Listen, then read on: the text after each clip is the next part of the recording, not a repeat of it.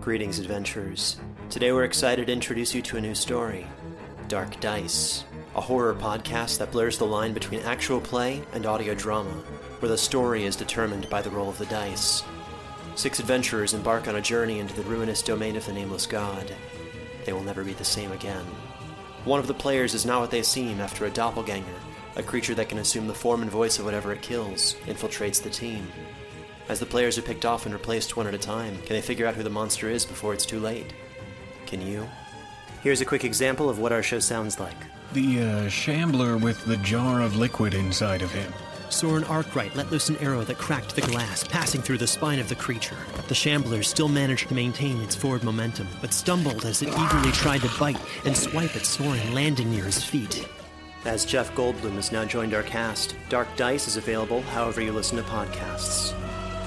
This special bonus episode of the Sheridan Tapes was made possible by our supporters on Patreon Mel Hartman, Casey Murphy, Cy Hareth, and Morg. If you'd like to support the show as well, please go to patreon.com slash homestead corner. For as little as $1 a month, you get early access to ad-free versions of episodes, a special weekly behind-the-scenes podcast, and patron-only AMA live streams. Before we get started, this episode features discussions of religiously motivated homophobia, abuses of power, and brief mentions of sexual harassment. Listener discretion is advised. Content warnings and a full transcript are available in the show notes.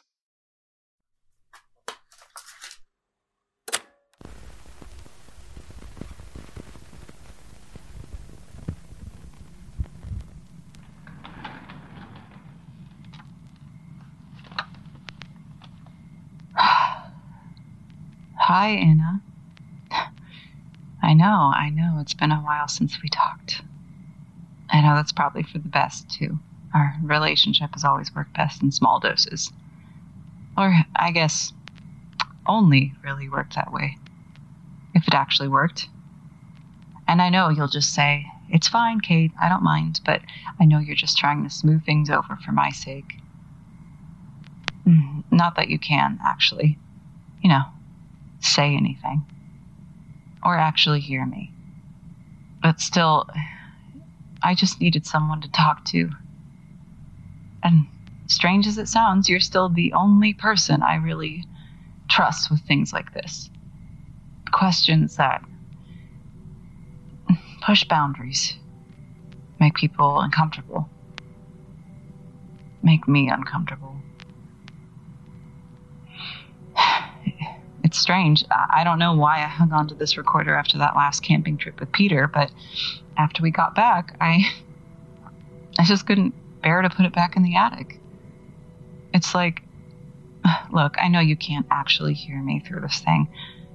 I know that wherever you are, whatever's happened to you, you can't hear what I'm saying on this tape. No one can. I'm alone in my office and it's nearly three in the morning. What I say right now is between me and the recorder and, well, God, I guess. or the universe, as you'd call him. Or, I don't know. But even with all that, I feel like you're here with me whenever I'm talking to this thing. I didn't get to see you much those last few years, but every time you did show up, you were always carrying your recorder around with you like it was another part of you. Like it was a third ear or an extra hand. Huh. I know you still had trouble writing and typing because of the accident, so I guess that last one's actually pretty accurate. Still, every time I look at this old, worn down hunk of plastic, I see a bit of you in it. And a little bit of Dad, too. He used to record everything as well. Maybe that makes it easier to talk than it would be otherwise. It was always easier, to be honest, when it was just the three of us. I keep thinking back to that camping trip. That first night when Andrew refused to go to sleep and I ended up staying in the tent just to get some peace and quiet. Oh, God, but I needed it. I don't remember when the last time I had a real moment to myself was. Maybe the drive out to West Virginia? That time you were trying to deal with the echo? Although I was too worried about you to actually enjoy it. Not that I got much peace this year's camping trip either. not with your voice coming out of the ether like some kind of. well, you know. But it got me thinking about, well, a lot of things, to be honest. I still don't think you're dead. I can't believe anyone or anything could have killed you as easily as that. If they tried, I have a feeling you'd put up so much of a fight, the whole world would know by now. It would have been biblical, and there was war in heaven. S- sorry, I know you hate it when I start referencing Bible verses, even as a joke. And I get it. Pastor Seeger was a total creep, and he shouldn't have told Dad what you told him. But I really don't think it should have turned you off God completely. I mean, just because one person hurt you doesn't mean that what am I even saying? It's, it's not like I could convince you of anything, even if you were somehow listening. God, I don't I don't even know what you believe in anymore. I lost track a while ago. Who knows? Maybe you came back around to it, even after everything you've been through. All the monsters you faced. That's that's what I'm really having trouble with. Squaring God with the world you lived in. The one that scares the bejesus out of me, even if I've only had a glimpse of it.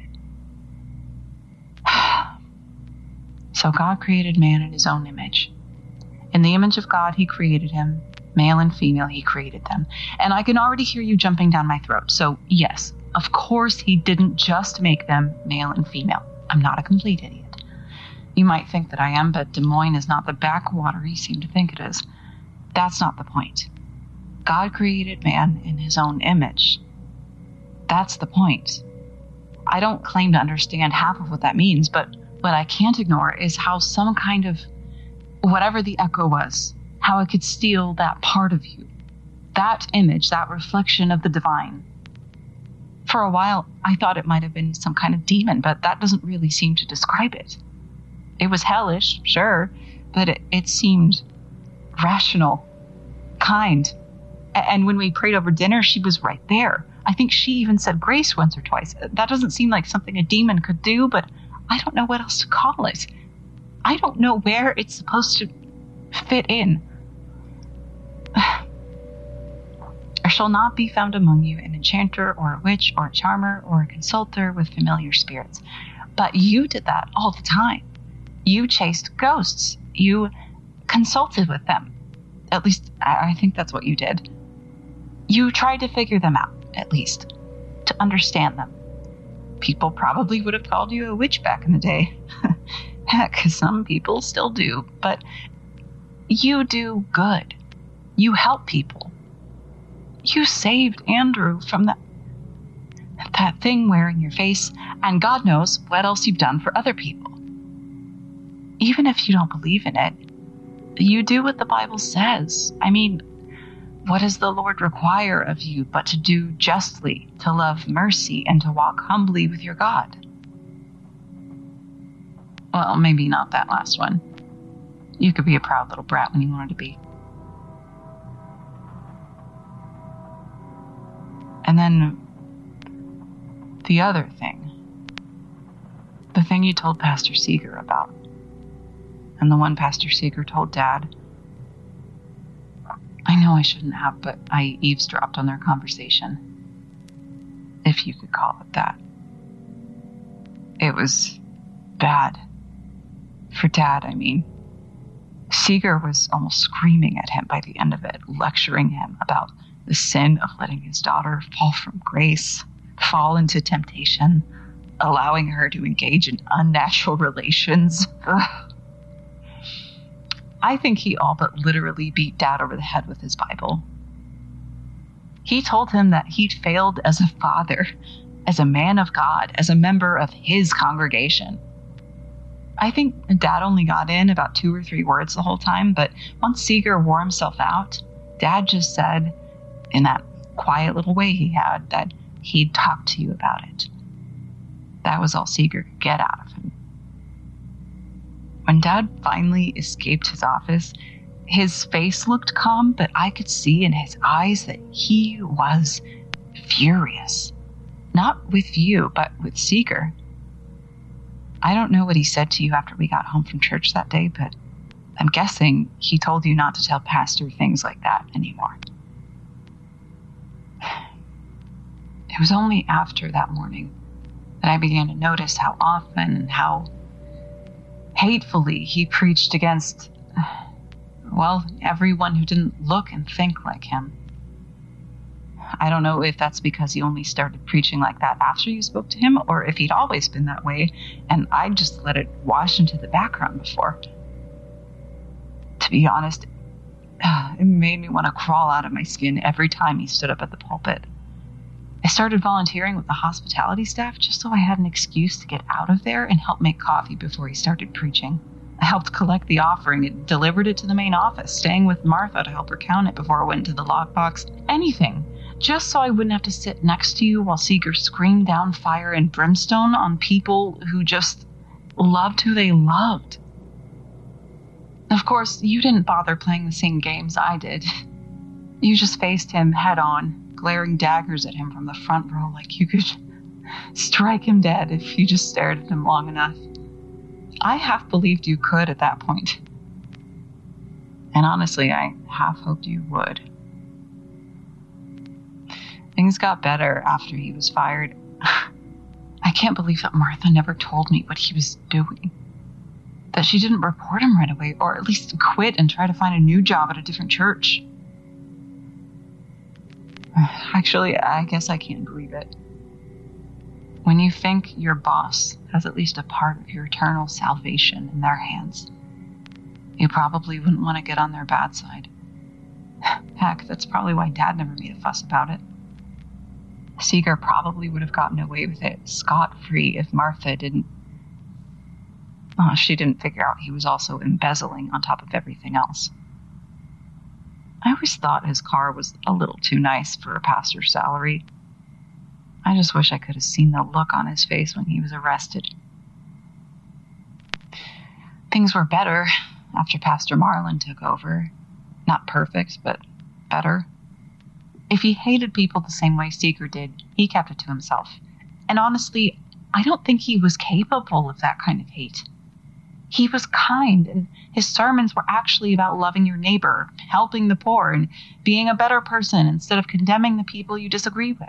It was uh, love.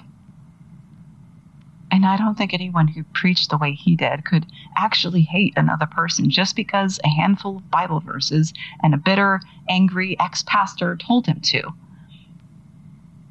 But Oh, well, I know all too well that he could have.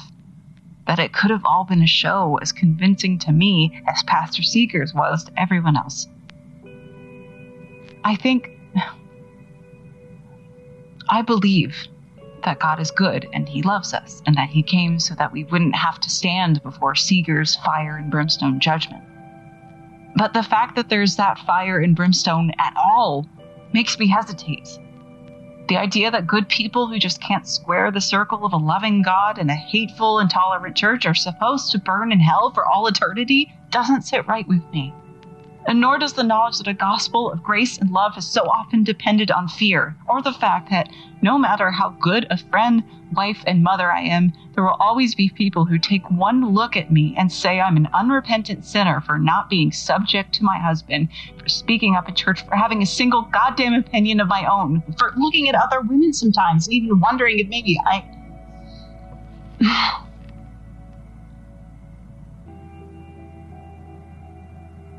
And I have to wonder if I wasn't raised in the church, would I ever choose it for myself? Would I buy into it now if I wasn't raised to believe it?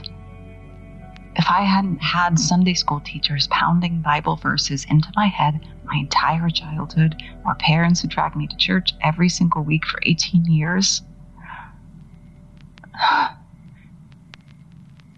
Probably not.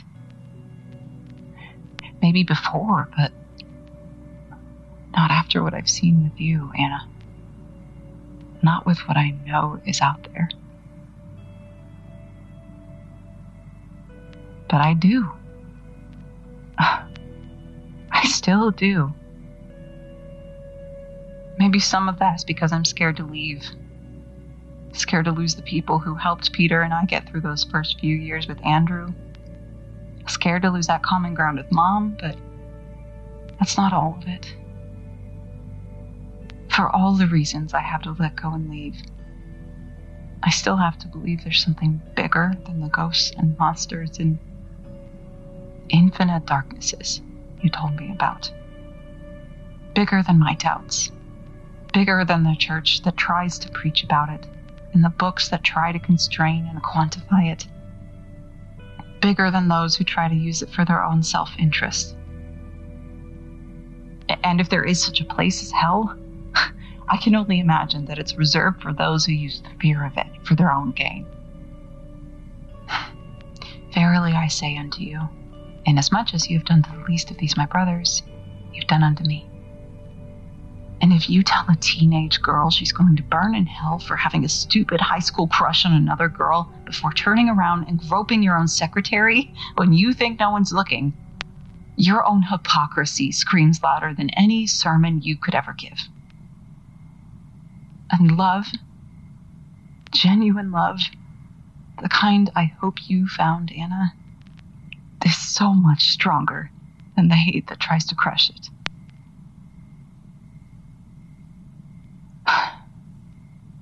Wherever you really are, whatever actually happened to you, I hope you know that. And I hope you know that your sister still loves you and always will.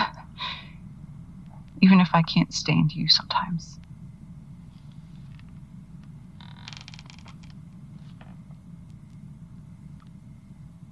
There are loved ones in the glory whose dear forms you often miss when you close your earthly story.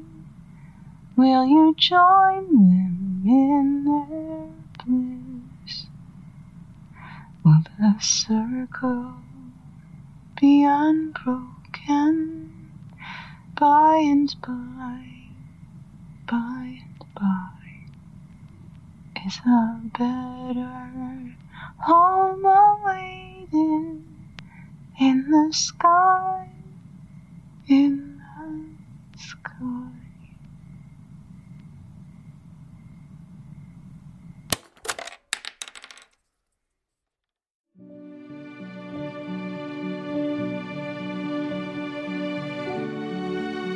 The Sheridan Tapes, B Sides, Soul, starring Virginia Spotts as Kate Sheridan with original music by Jesse Haugen, written by Trevor Van Winkle and produced by Trevor Van Winkle and Virginia Spotts, and made possible by our supporters at patreon.com slash homestead corner. Visit thesheridantapes.com to view additional content, rate and review us on Apple Podcasts, and connect with us on Twitter at Sheridan Tapes and on Instagram at The Sheridan Tapes. Season 2 begins January 2021. I'm Trevor Van Winkle, this is Homestead on the Corner, and you're listening to The Sheridan Tapes.